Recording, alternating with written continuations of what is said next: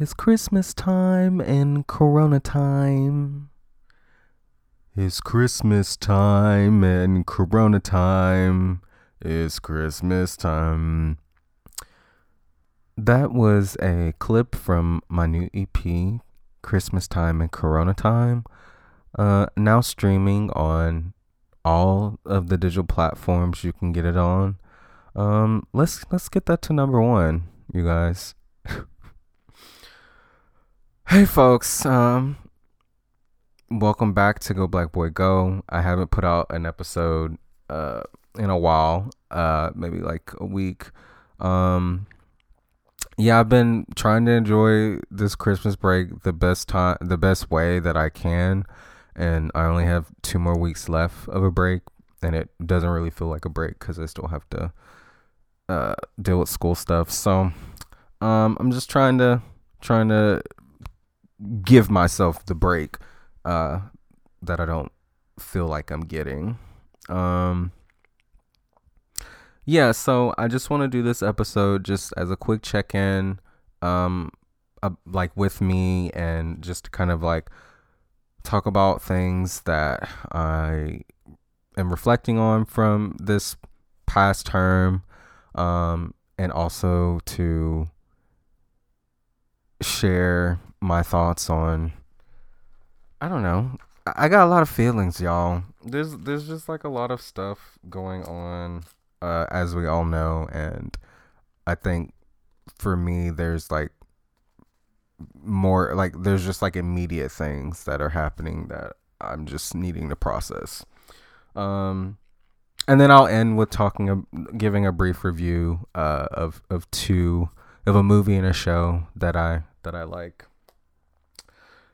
So, how I so I've as I've said, I'm sure many times this season, uh, this term was so stressful to get through, um, and just looking back on it, um, I think I really drove myself into a ditch, really, because there were times when I wasn't like I was like skipping breakfast because I was like, oh, I need to, I, I can like skip bre- I can like eat a later breakfast because like I need to finish this draft. I need to like think about how I'm gonna word this email. I need to answer such and such. I would always like make an excuse for like not eating meals, and yeah, like when you're I, I when I was in that kind of headspace, um, I just didn't notice it was a pattern. Um, and then I think as like when the weather changes, like, and it gets like really gloomy and gray outside, I think that, well, that definitely does um, have an impact on just my emotional state and like motivation. So, um, yeah, so there would be times where I would make excuses to skip meals and then just like kind of like constantly thinking about the things I needed to get done and just kind of like putting all of that pressure on myself. Um yeah, and I just always get I always get a little frustrated with myself because it's like I always say I'm not going to let school do that to me ever and especially during the pandemic. But I think I think because the pandemic is already stressful as it is and so and, and uncertain um still I think the stress of school I I guess I thought I guess I thought it was a more manageable stress like oh this is something that I can immediately change um and I think I just kind of hyper focused a lot on it to distract myself from from the stuff that's going on with coronavirus.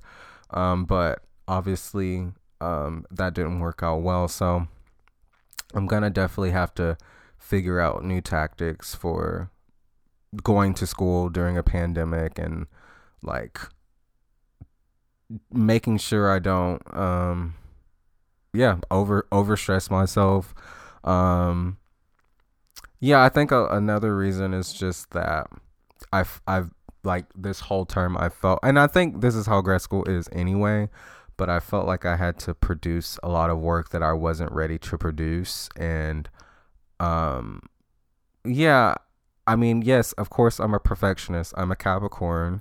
So it, that's that's hard for me to just do.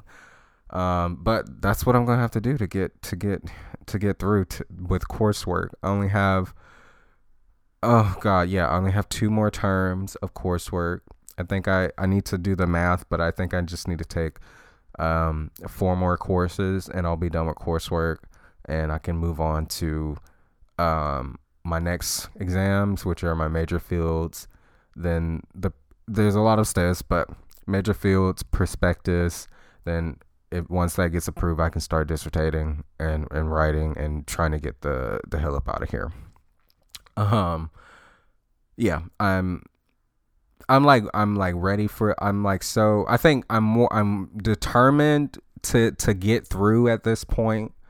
Um I've always anticipated getting like even beginning exams like I've already always anticipated that but like as I get closer it's like I get more and more determined to finish but like as I get closer more and more things start piling on so it's like a juggling match to to manage everything I will say I can't complain too much though because um I, I, I the class that I'm teaching um, is taught remotely the whole year for the rest of the year. Um, so I'm very grateful for for that um, because I know a lot of a lot of folks in academia and outside of academia aren't able to do, uh, to work from home. Um, so I'm very grateful for that. Um, yeah, okay. So I know I get on here and talk about white people all the time. It seems like that's like the theme of this podcast sometimes. Um but I think I've been noticing the reason why that is. And I think it's just because I think it's because like Oregon, people will say this. People have said this. Even white people have said this. Oregon is a very, very white like p- place. It was designed as a white utopia um, historically, and I think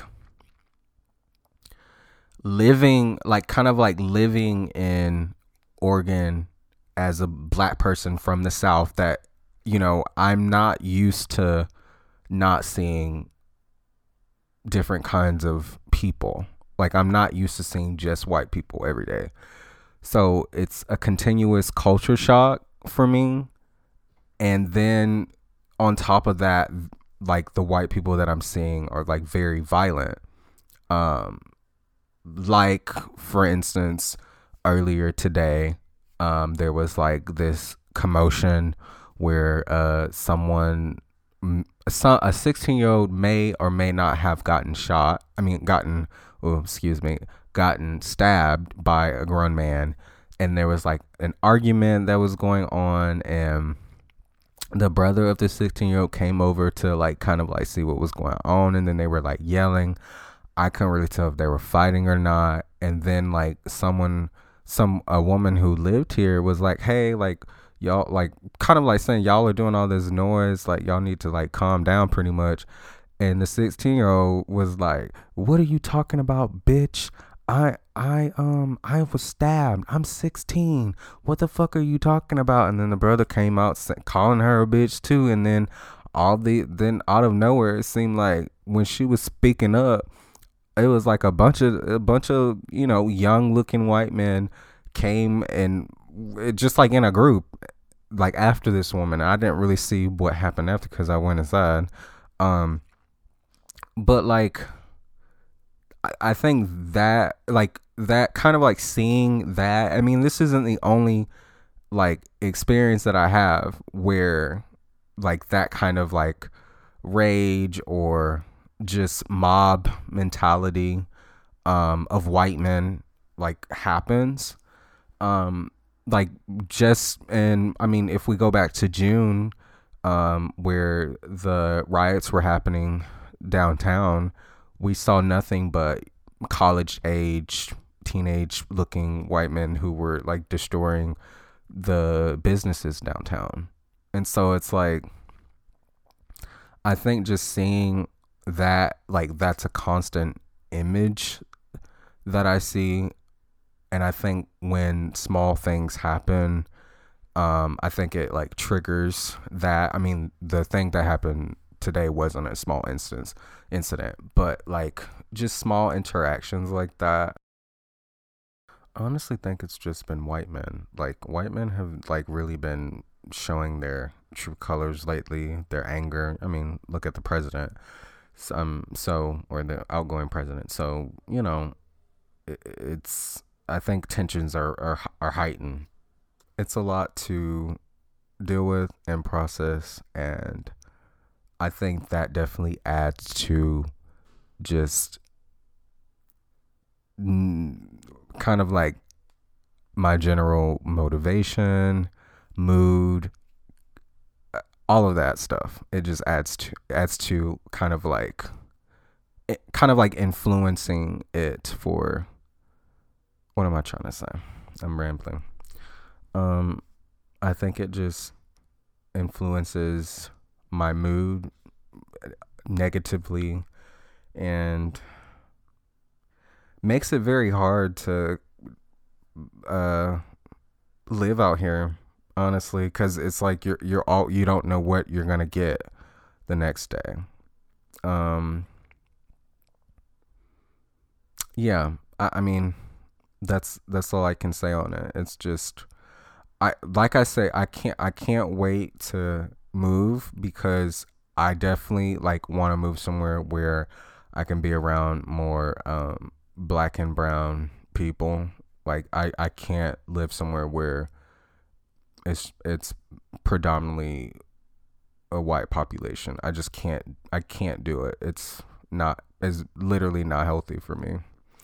Um yeah, and I like I said it's it's heightened in Oregon because there is like the association with the state as like a liberal state and like welcoming but like no I I haven't seen any any of the sort. She's nothing of the sort.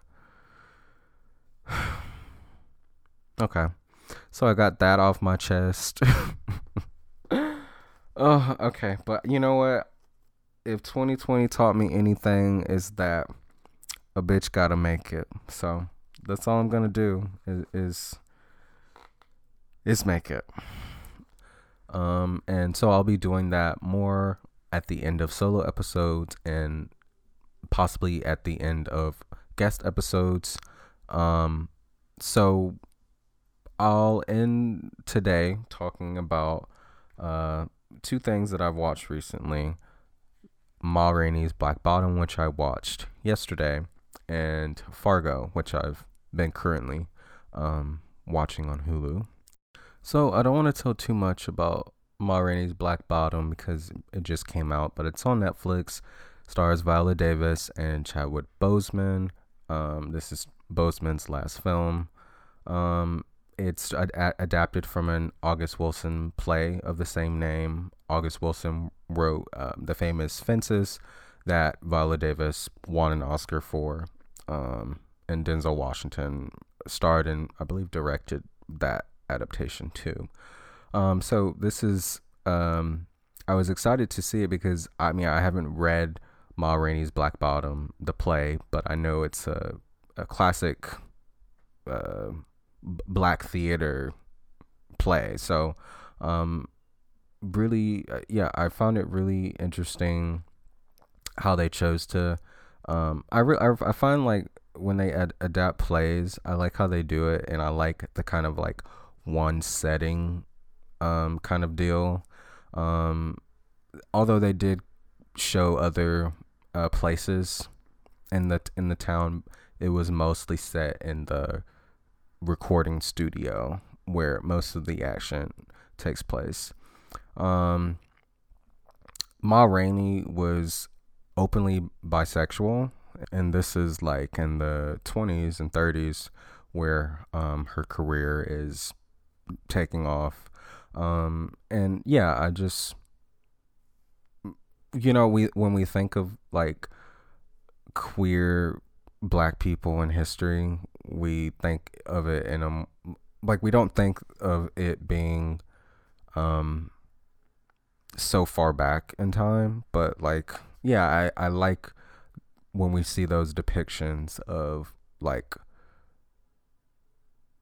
just how how how these people were like they didn't try to like hide that aspect of of Ma Rainey's life. Um, I think it also just the how d- depicting her sexuality. I think, and I think Viola Davis did a, a amazing job at playing Ma Rainey. I wanted to see more, but she did what she could with the role. Um, I, I think it added like complexity to the character because when you watch the film, you kind of see how the character Ma Rainey um, is just kind of like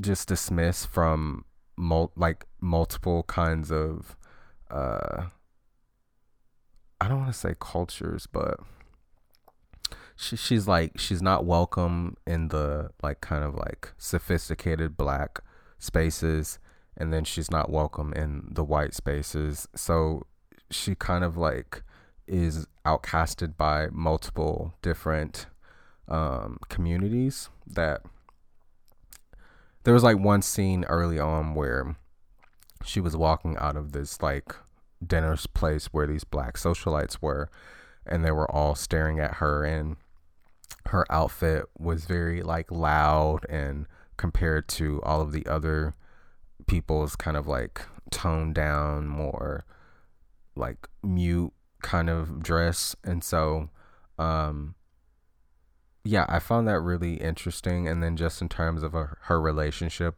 with the girl um it seems to be like Ma Rainey was just interested in her, eh, whereas the girl really was just kind of using Ma Rainey's fame really to to to get access to other opportunities and other men.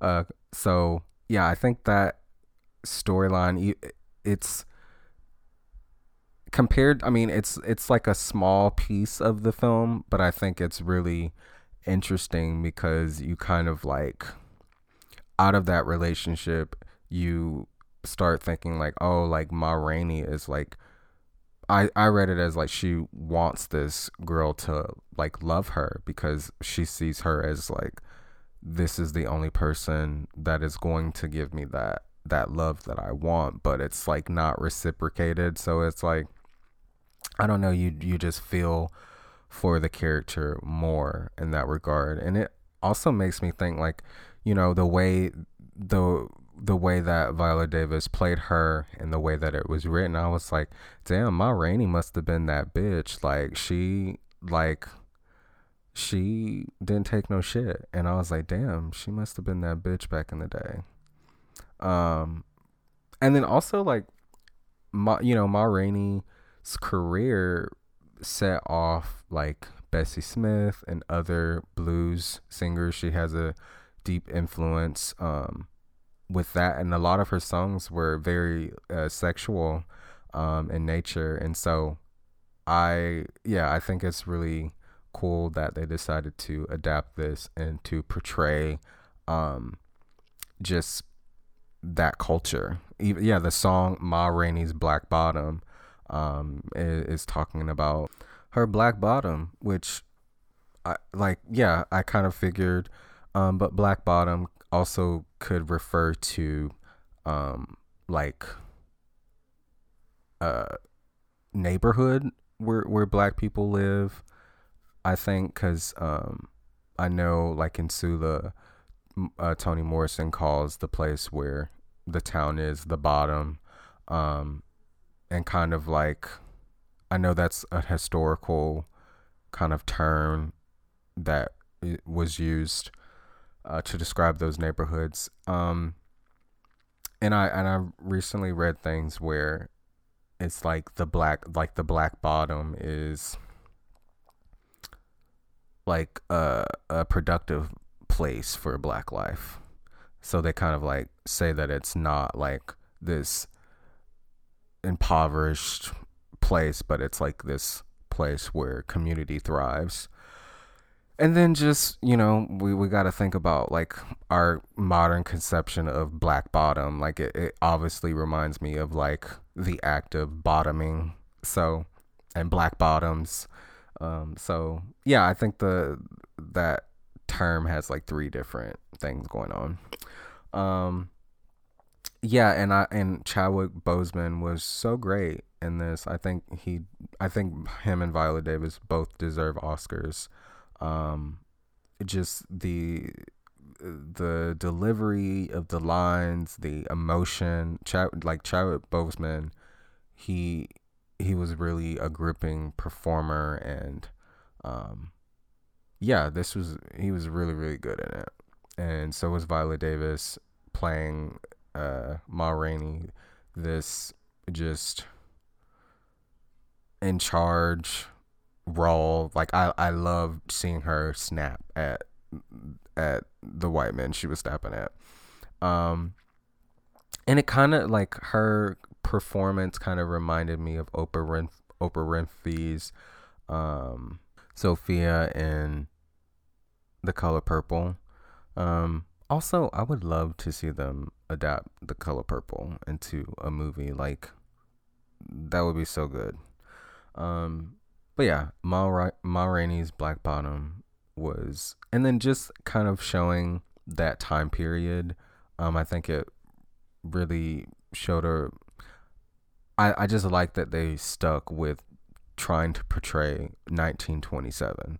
Like I just I like I like films that are set in a historical period because it makes me rethink my relationship to history and makes me more curious about how people lived during this time. So, yeah, I really liked it. Um, yeah, and I think it's some of Viola Davis's best work. I want her to win the Oscar, and hopefully she will. Hopefully, we won't have another Lupita situation this year. All right, and then moving into Fargo, there's actually an actor um, that was in Ma Rainey's Black Bottom. His name is Glenn Turman, and he plays one of my favorite characters in Fargo called Dr. Senator. I just think that's such a great name. And he, in some of the scenes, so Fargo set in 1950 um i love it's told by it's narrated by um the girl who a girl who has a white father and a black mother um and she um is black. She appears black.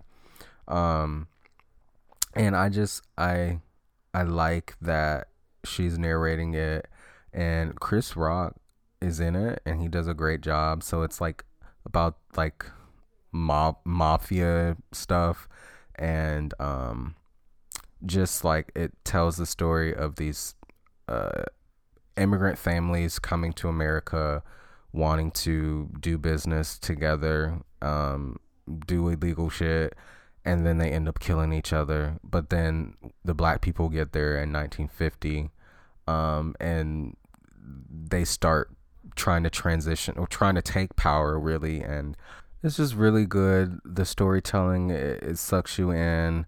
Um, the characters are all there's a lot of kind of kooky characters here and there. Um, a lot of nice, nasty white people, and I think it's really trying to portray this attitude uh, towards like black people and like um, mixed race uh, marriage, like marriages or couplings. Um, so I, I think it's really cool and then just like kind of like ethnic mixing seems to be a theme um where like you have all these different ethnic groups that are in this area and they're all trying to like do business and they're all like at war with each other but it's like they're at war with each other while the world is at war with them so I think there's a real. I'm I'm excited. I've only made it through four episodes, but I know I'll finish it soon. Um, and yeah, I'm excited to see like what happens with this season. I'm, I'm usually sucked into Fargo. This this is the fourth season. There's three other seasons, um, but this one's has been really really good. And like I said, Chris Rock is in it. This is his first dramatic role, um, and I think he's doing a great job. Like I don't, I don't even like.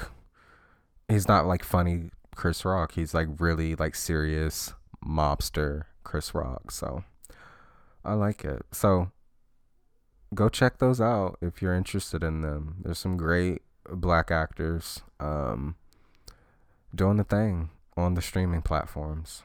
Ma Rainey's Black Bottom is on Netflix, and you can watch Fargo on FX or Hulu, or you can find them both illegally. However you however you do that, just watch it. Yeah. All right, y'all. That's all for now.